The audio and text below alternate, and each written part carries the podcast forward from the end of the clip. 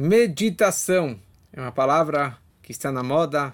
Muitos questionam qual é a visão do judaísmo sobre a meditação e nada melhor para aprendermos e conhecermos a verdadeira meditação, como está explicado aqui no Tânia e em outros lugares da mística da Hassidut, o que significa meditação, como fazer a meditação, porque do pouco que eu saiba, no mundo em geral, quando falam sobre meditação, significa esvaziar a mente, esvaziar, esvaziar o pensamento, para você conseguir se conectar com algo muito mais elevado.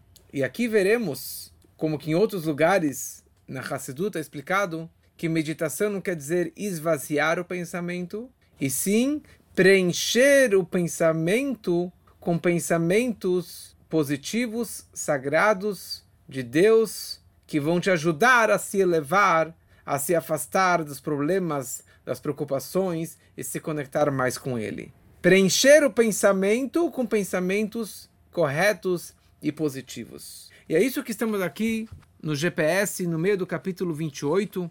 Semana passada paramos no meio do capítulo 28, que é, na verdade, do Tânia, é o, o início do capítulo 41, como que explicamos bastante semana passada, sobre que o princípio básico do judaísmo é a reverência de Deus. Não o temor, e sim a reverência, o respeito por Hashem. O Kabbalat Ol Malchut Shamayim receber sobre si o jugo divino, o reino divino.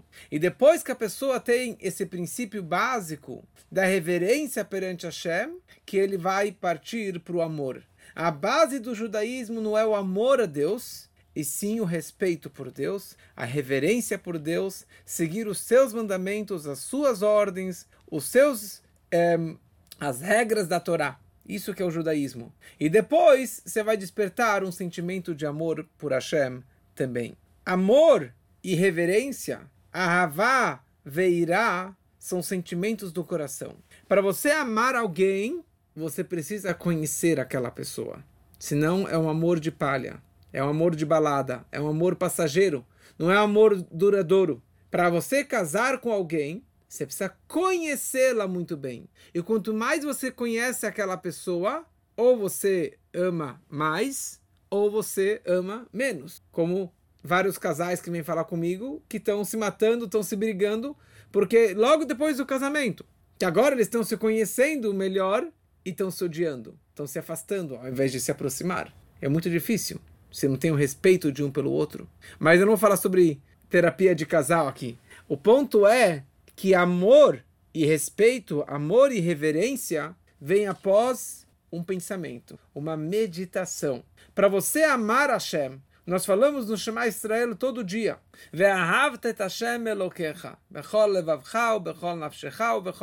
Ame Deus com toda todo o teu poder, toda a tua alma, com todo o teu espírito, entregar a sua vida por Ele, entregar tudo que você tem por Ele. Como que a Torá pode ordenar ame a Deus? Como amar? Amar, você não pode, não tem um botão no meu coração que você fala ame alguém, ame essa comida, ame a Deus, ame essa pessoa. Não tem como você dar uma ordem de você amar. Eu posso dar ordens para você fazer ou deixar de fazer, mas para você amar, não tem como ordenar. Está explicado em muitos lugares, principalmente num livro, num outro livro que o Alter Ebe escreveu. O mais conhecido é o Tânia, mas tem um outro livro muito famoso que eu estudo bastante há muitos anos, que é um livro bem grande, bem grosso. Esse aqui é um, um volume dos dois volumes, que se chama Likutei Torah ou Torah Or, que ali ele descreve as explicações místicas, as explicações da Hassidut sobre a Parashá da semana, sobre as festas. Agora eu estou estudando sobre o Shira Shirim, o Cântico dos Cânticos do Rei Salomão, todo aquele romance das frases do Cântico dos Cânticos, baseado numa explicação mística do Alter Rebbe. E em quase todos os discursos do Alter Rebbe, ele sempre vai falar sobre a palavra meditação, que em hebraico isso se chama hitbonenut, lehitbonen, que isso vem da palavra biná, que é o entendimento. A meditação tem a ver com o pensamento, com o entendimento da pessoa. E nesses discursos ele fala muito e muito e repete, repete cada vez de um outro ponto, de uma outra frase, sobre as bênçãos que antecedem a leitura do Shema Israel. As duas brachot, se você abre o Sidur, antes do Shema Israel da manhã tem duas bênçãos, Yotzeror e Avat Olam. E ali descreve como que os anjos louvam e agradecem a Deus. E os anjos falam Kadosh, Kadosh, Kadosh, Baruch Kevod Hashem e assim por diante, abençoando e agradecendo, elogiando a Deus. E ali tem muito material para você meditar, para você contemplar, para você pensar. E quanto mais você meditar nisso tudo, daí sim, quando você chegar na próxima página, no Shema Israel, e você vai meditar também bastante no Shema Israel, automaticamente vai surgir o sentimento de amor. Da mesma forma que é entre pessoas. Quanto mais você meditar e conhecer aquela pessoa, você mais vai amar aquela pessoa. Quanto mais você pensar nas virtudes, nas vantagens, nas grandezas, na inteligência, na beleza daquela pessoa, mais você vai sentir um sentimento de amor. Ou Quanto mais você meditar na maldade de alguém, do Hamas, da crueldade, mais você vai ter o sentimento de se afastar daquela pessoa. Então você tem que estudar. Que, aliás, aqui é uma dica para quem ainda não entendeu a situação que está acontecendo em Israel e só segue o que a mídia mostra, então você vai sentir pena dos civis que estão sendo mortos pelo seu próprio povo. Mas se você entender e realmente querer entender verdadeiramente a situação, você vai sentir um afastamento, ou um ódio, ou uma raiva desse povo terrorista. Então, o que, que ele está falando para a gente aqui é o seguinte: que os sentimentos, as emoções, elas surgem do intelecto. Quanto mais meditamos, mais emoções, sentimentos teremos. Quanto mais pensarmos e meditarmos na grandeza de Hashem, perante quem eu estou aqui rezando e me apresentando, para quem eu estou rezando.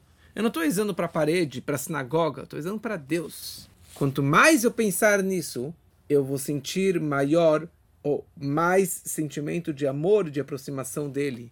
E também, como falamos antes, que na verdade vem antes, que é o Irat Shamaim, a reverência perante Deus. O momento mais propício para fazermos essa meditação é na hora da reza, da oração, da tefilá.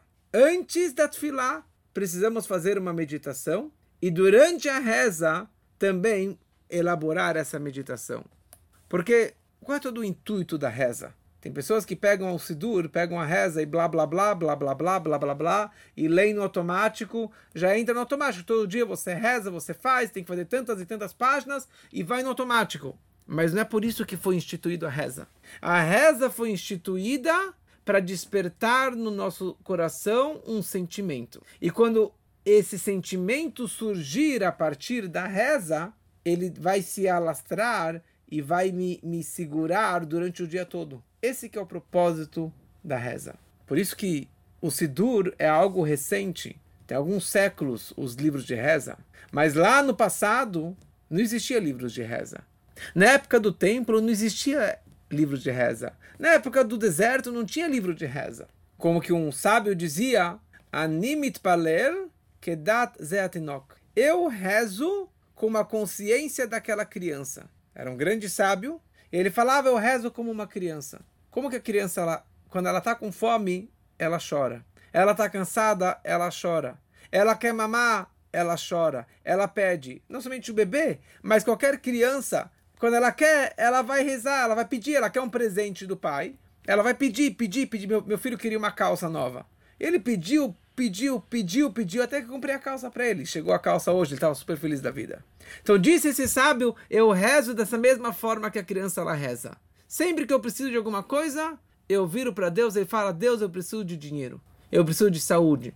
Deus, eu preciso de comida. Deus, eu preciso casar. Deus, eu preciso de alguma coisa. Na hora do pedido, na hora da necessidade, eles pediam para Deus. Só que as pessoas, ao passar do tempo, das gerações, já não sabiam mais usar as palavras corretas se referindo a Deus. que Deus não é meu irmão, não é meu chefe, não é meu patrão, não é meu cônjuge, não é meu amiguinho.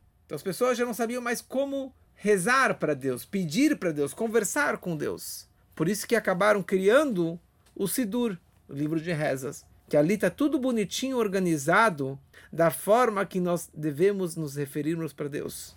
Mas não deixa de perder o intuito e a base da reza, que é uma conversa com Deus, é uma conexão ímpar com Ele. E quanto mais você meditar e tiver a kavaná, como falamos antes, os sentimentos, a intenção correta, mais as suas rezas serão aceitas. Como todas as histórias que contamos ontem, na aula de ontem. Então, antes de começar essa meditação, essa hidbonenut, realmente precisa esvaziar a mente. O mundo diz que meditação é esvaziar, esvaziar a mente. Aqui ele vai explicar que o início da meditação é esvaziar a mente, tirar todos os pensamentos negativos, todas as preocupações de trabalho, de saúde, de família, de negócios, esvaziar você conseguir realmente limpar o pensamento. Mas isso é só um preparo para começar a meditação. A meditação não é o esvaziar da mente, e sim a meditação é encher a mente com pensamentos positivos. Agora sim você consegue começar a meditar e pensar e contemplar na grandeza de Hashem. Como que funciona essa meditação? Primeiramente, precisamos meditar, pensar como que Deus ele cria o mundo a cada instante. Como que Deus se encontra comigo em todo lugar, em toda situação. Deus está dentro do tempo e ao mesmo tempo ele está acima do tempo. Deus ele está e não está simultaneamente dentro do tempo. Ele não está limitado no tempo e nem no espaço.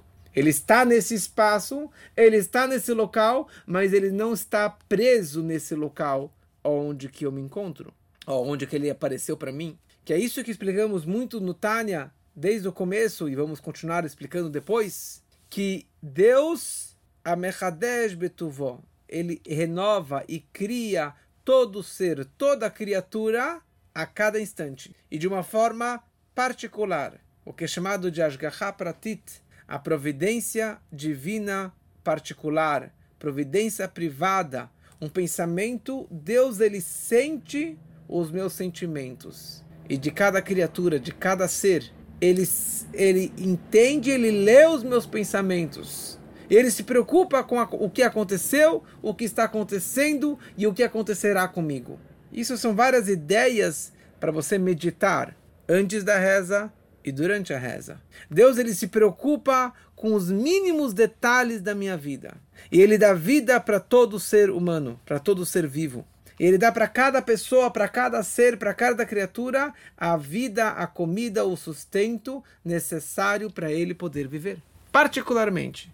Mas por outro lado, ele não está se limitando ao alimentar zilhões de formigas e milhões, bilhões de seres humanos e bilhões de animais, e infinitas galáxias, e infinitos grãos de areia, ele não está se limitando ao se preocupar com cada um em particular, porque simultaneamente ele está muito além de toda a criação e de todas as criaturas. E todos são iguais perante ele, e nenhum, nada vai alterá-lo, porque ele é o criador. Ele pode se demonstrar como limitado e, por outro lado, ele é ilimitado. Ele pode se apresentar como finito, num milagre particular que aconteceu na minha vida, e, por outro lado, simultaneamente, ele é infinito. Eu tive o mérito de conhecer alguns Hassidim idosos da outra geração, que eram pessoas que rezavam, rezavam e rezavam por horas e horas e horas. Ele podia ficar 5, 6, 7, 8 horas rezando Shabbat de manhã. Ele estudava bastante Hassidut durante algumas horas, meditava durante uma hora, começava a reza devagarinha, pensando e meditando e cantando e contemplando na grandeza de Deus. E depois de muitas horas, no final da tarde do Shabat, que ele ia pegar duas halot, fazer a motzi, comer um pãozinho, e depois de aproveitar fazer um Farbrengen e contar para a gente histórias e coisas para também nos, nos empolgar. Isso quando eu tinha 13, 14 anos, eu tive esse mérito de conhecer uma pessoa que se chamava Ravraitik, que era uma pessoa extremamente elevada. E vi outras pessoas também rezando por muitas horas. Hoje já meio que saiu da moda, mas mesmo que você reze por pouco tempo, faça isso da forma correta, faça isso com uma, uma meditação que vai perdurar durante o dia todo. Aliás, sendo que, de acordo com a minha reza de manhã, assim será o meu dia, quanto mais eu me, me empolgar na reza, quanto mais eu me espiritualizar, meditar durante a reza da manhã, mas convicto, conectado com Deus será o meu dia todo. Por essa razão, o Yetzerará, o mau instinto, a nossa má inclinação, faz de tudo para atrapalhar a nossa reza da manhã. Ele coloca as melhores armas, melhores estratégias para que você, no momento que você abrir o Sidur para começar a rezar, vem todas as besteiras e preocupações e, e coisas que não, não, tem nada a ver, que nunca te preocuparam. Mas durante aquela, aqueles minutos de reza, você vai ter todo tipo de preocupações. Ah, preciso falar com aquele, falar com aquele, pagar essa conta, fazer isso, fazer aquilo. É interessante. Isso acontece com todo mundo. Comigo acontece diariamente. Na hora que você começa a reza, vem todas as preocupações do dia na sua mente. Por quê? Essa é a estratégia do Yetzirará. O propósito é para você ser derrubado, para você não conseguir rezar, para você não conseguir se empolgar, para você não conseguir meditar na grandeza de Deus. Então, se vem esses pensamentos ruins, para te atrapalhar, atrapalhar a tua reza, saiba que você está no bom caminho, saiba que você está fazendo a coisa certa. No Zohar, no livro básico da Kabbalah, está explicado dois conceitos de duas formas que Deus se revela no mundo. Deus ele se revela de uma forma que se chama Or Memale, Kololamim, uma luz que penetra, que preenche todos os mundos, e uma luz sovev kololamim, ora sovev, a luz envolvente, uma luz que está envolvendo ao redor dos mundos, mas que não penetra dentro do mundo. Essas são as duas luzes ou duas energias, duas formas, duas facetas que Deus se revela para o mundo ou para o ser humano. Essa primeira luz que é chamada Oramemale, a luz interna, uma luz íntima, uma luz que preenche, penetra nos mundos, é uma luz mais limitada, que passou por um tzimtzum, por uma condensação. Então, sendo que essa luz infinita ela se condensou, ela consegue entrar dentro de um copo limitado, ou de um vaso limitado, de um objeto limitado, de uma pessoa finita, de uma criatura finita. E essa luz ela entra de tal forma que ela se enquadra no tamanho desse copo. Ela absorveu as características deste copo e está unificado com esse objeto, com esse copo, com esse recipiente. Que assim também é na nossa vida. Tem a alma e tem o corpo. A alma é algo espiritual. A alma, ela na hora que entra dentro do corpo, ela não está somente dentro do corpo, mas a alma está unificada com cada ponto, cada órgão, cada tendão e vírgula da, da, da, do meu corpo. Ela preenche cada lugarzinho da minha, do, do, meu corpo. Algum lugar do corpo que não tem alma é um órgão morto. Por que, que ele é morto? Deus nos livre. Porque a alma não está lá presente.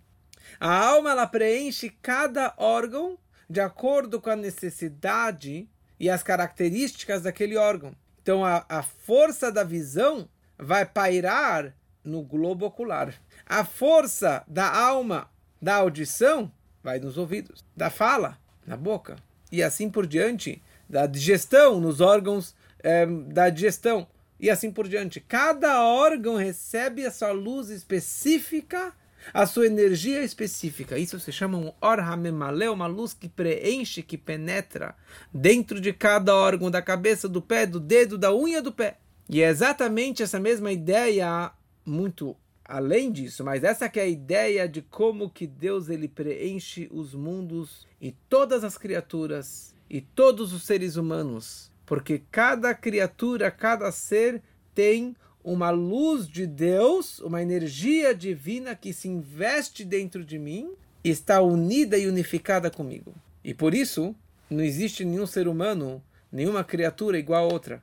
Não existem duas formigas idênticas. Não existem duas mentes idênticas. Porque Deus ele se investe em cada pessoa, em cada criatura, com uma outra energia, de uma forma diferente. Então isso é o que é chamado de hora sovev, desculpa, a hora memalé, a luz que preenche, que penetra os mundos, que preenche as criaturas. Então isso tudo é material de meditação. Tudo isso é material para pensarmos e desenvolvermos a nosso amor, a nossa meditação, nossa conexão com Hashem.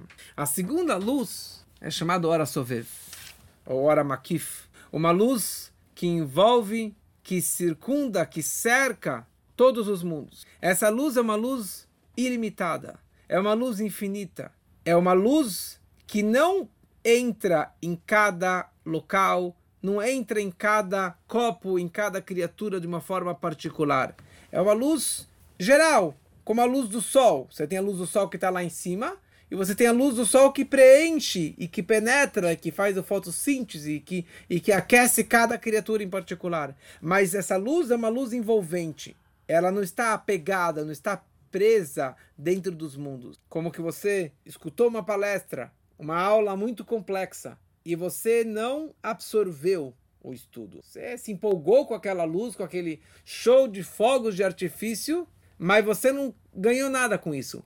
Você não absorveu nada com isso. Então não penetrou e não preencheu o meu intelecto. Eu não absorvi aquela teoria muito teórica, muito fora de mim. Como se fosse um raio-x. É uma luz, uma foto externa, mas não preenche internamente. E na nossa vida, nós temos na nossa vida particular uma energia ou algo que representa essa luz envolvente, que é o que é chamado de Ratzon, Koach Aratzon, a força da vontade, ou a vontade. Anirotse, eu quero. Ratzon é a vontade da pessoa. Qual a diferença entre vontade, desejo e intelecto e qualquer outra, outra força da alma? Porque a, o intelecto e os sentimentos, as emoções, cada uma está num lugar específico. O intelecto está na, na cabeça, as emoções, os sentimentos no coração, o movimento nos braços, nas pernas e assim por diante.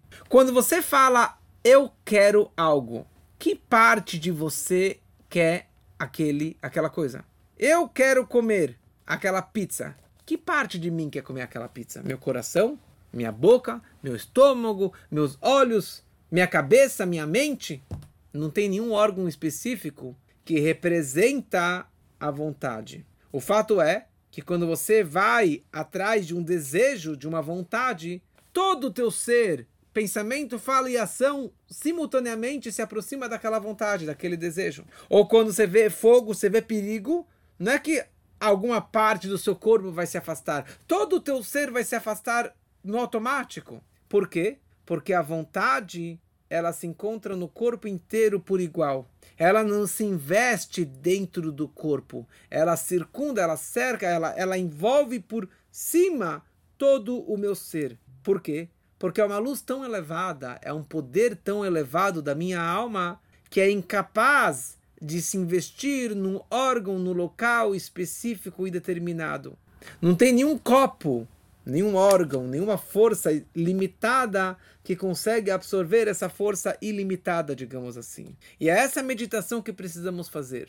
Que apesar da grandeza e da distância e como que Deus ele envolve todos os mundos, com todas as preocupações dele, com a criação de todas as galáxias, de todos os planetas físicos e espirituais, simultaneamente ele abre mão de tudo e se preocupa comigo.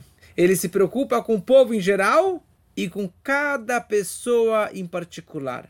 Ele me conhece nas minhas entranhas, no meu pensamento, minha fala, na minha ação, naquilo que eu fiz, naquilo que eu deixei de fazer. Ele me conhece melhor do que eu me conheço. Ele conhece as minhas paixões, meus desejos. E ele sabe aquilo que eu preciso e aquilo que eu não preciso. E mais ainda, Bishvili Nivraolam. O mundo foi criado para mim. O mundo foi criado para me servir. Tudo que Deus criou, todos os seres, foi para me ajudar. Não de uma forma de orgulho, de uma forma para eu me gabar em relação aos outros que eu sou melhor do que os outros. Não. O mundo foi criado para mim significa que eu tenho uma responsabilidade muito grande. E Deus está pensando em mim em cada detalhe. Então tudo de bom que acontece é porque Hashem ele me ama. E tudo de ruim que acontece, que não aconteça com ninguém, mas é porque Deus ele te ama. Porque quando você ama teu filho e você dá um castigo e você dá um, uma bronca, é porque você ama ele. Se você é um pai, pais decentes, e dá uma briga, ou desculpa, dá uma, uma bronca merecida, é pela educação do seu filho, não porque você odeia seu filho. Aquele que Deus adverte é porque ele ama. Ele te ama tanto que ele está te poupando de uma coisa maior. Ou é pelo teu bem que isso está acontecendo na sua vida. Mais ainda, mais uma meditação. Tá vendo? Meditação significa você preencher o seu pensamento com conhecimento e amor e, e, e, da grandeza de Hashem. Quanto maior ele é, quanto quão grande ele é, e isso vai despertar dentro de mim sentimentos de amor e de reverência perante ele. Mais uma frase, mais uma mensagem importante. Olam, que em hebraico significa mundo, são as mesmas letras de Helem, ocultação. O mundo foi criado para mim, e a ocultação também foi criada para mim. Tudo que eu vejo ao meu redor foi criado para servir melhor a Deus. Tem coisas que ajudam diretamente e tem coisas que aparentemente são obstáculos, inimigos, dificuldades, mas o propósito disso foi para me ajudar. Para eu conseguir superar esse teste, para eu conseguir superar essa escuridão e esse problema, para eu avançar na minha vida.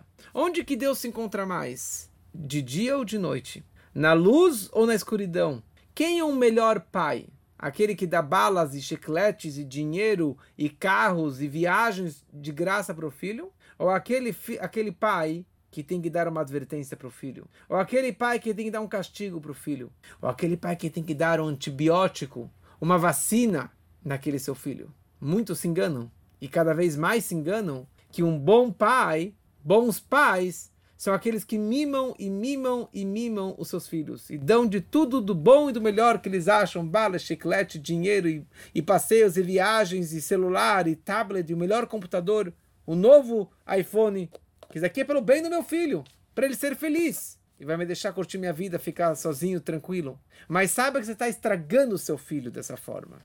Você não está estragando, você não está educando o seu filho. Essas crianças de hoje não sabem, nunca ouviram um não dos pais. Nunca ouviram uma algo que não pode, que eles não têm acesso. E por isso que eles são tão mimados e estragados. E com cabeça perdida, pessoas apoiando o terrorismo, pessoas apoiando o Hamas, pessoas apoiando o nazismo, o antissemitismo, são pessoas que não têm educação. Voltando para o nosso assunto, quando que Deus demonstra o verdadeiro amor? Quando ele fala não, quando ele se oculta, quando ele não dá, quando aparentemente é algo ruim, mas saiba que isso é bom. Saiba que isso é pelo amor enorme que Deus está te dando essa vacina. Ele está te dando essa, essa dificuldade. Neste momento está escuro. Neste momento ele está te falando não. O sol não raiou para você nesse dia, mas isso é pelo amor enorme que ele tem por você. Isso são coisas para meditarmos e meditarmos cada vez mais. Ontem contamos histórias de milagres, mas três histórias que apareceram ontem para mim e que as três têm a mesma mensagem e que está ligado com isso tudo também. Como que coisas ruins têm consequências positivas. Três pessoas, três judeus, totalmente afastados, assimilados, se diziam, se dizem ateus, não nada religiosos, pelo contrário, isso despertou neles um amor a Deus e ao judaísmo e à terra de Israel. Tem uma história de um professor de uma faculdade americana, isso aconteceu semana passada, já tem um vídeo sobre isso, dele vendo a passeata pró-Hamas, pró-Free Palestine, ele saiu e começou a gritar e gritar e gritar e os guardas vieram para protegê-lo. E ele volta para a sala de para a sala de aula e uma aluna vem com um buquê e dá para ele um buquê de flores. Ele falou: "Mas por que isso?" Falou: "Você é judia?" Falou: "Não, mas eu sabia que você é judeu e você e eu estou orgulhoso da forma que você encarou tudo isso." E ele se e ele se dizia ateu, que nunca acreditou em Deus, Mas na hora que tocou na essência da alma dele, ele viu esse mundo preto perdido, esse mundo tão sem rumo. Os alunos dele apoiando o terrorismo, alunos dele falando para que ele morresse. Nessa hora surgiu e despertou a alma judaica dele. Uma outra história que surgiu ontem, de um outro professor, acho que de Colômbia, ele, semana passada, quando que teve na faculdade dele, uma passeata pró-Hamas, eles foram atrás dele, atrás dos judeus, queriam bater neles, como que infelizmente faleceu ontem um judeu idoso de Los Angeles, que foi, bateram na cabeça dele, um terrorista bateu na cabeça dele com um microfone, e ele morreu ontem. Então esse professor, acho que é da Columbia Faculdade, ele gritando e gritando e gritando, falou: sou judeu, sou israelense, eu sou ateu, mas eu estou aqui xingando a diretora, a presidente da faculdade, falou: posso perder meu emprego, mas vocês são loucos que deixam uma passeata acontecer dentro, dentro, da sua, dentro dos seus campos. E ontem recebi também um artigo de um jornalista israelense, Omer Barak, que se disse a vida inteira só como israelense, mas não como judeu, nunca se identificou como judeu e muito menos com os religiosos, e agora, pela primeira vez, ele se chama de judeu e tem vergonha do passado dele. E ele acendeu uma vela em comemoração aos Shloishim, 30 dias do falecimento dos 1.400 que foram assassinados mês passado. A tal ponto ele falou: nunca acendi uma vela na minha vida, não sabia fazer nenhuma bênção, nenhuma brachá. E ele, na hora surgiu, ele falou a brachá de acender as velas de Hanukkah. a única coisa que ele sabia. Então, isso são materiais de meditação que podemos e devemos fazer, e é isso que vai acabar despertando um amor para Hashem. Então, cada pessoa precisa, na verdade, entender, interiorizar a grandeza de Hashem e que o mundo foi criado para mim, o quanto que Hashem ele espera de mim, o quanto que Hashem ele me ama e se preocupa com cada detalhe da minha vida. E isso é a ideia da meditação. Mas o propósito da meditação não é ficar na cabeça, ficar meditando, ficar lá na Índia, ficar nos, nos tempos é, de meditação. O propósito de tudo isso é descer e levar para o coração. E do coração levar para a prática tudo isso que você meditou. E isso veremos, se Deus quiser, na semana que vem. Uma boa noite para todos.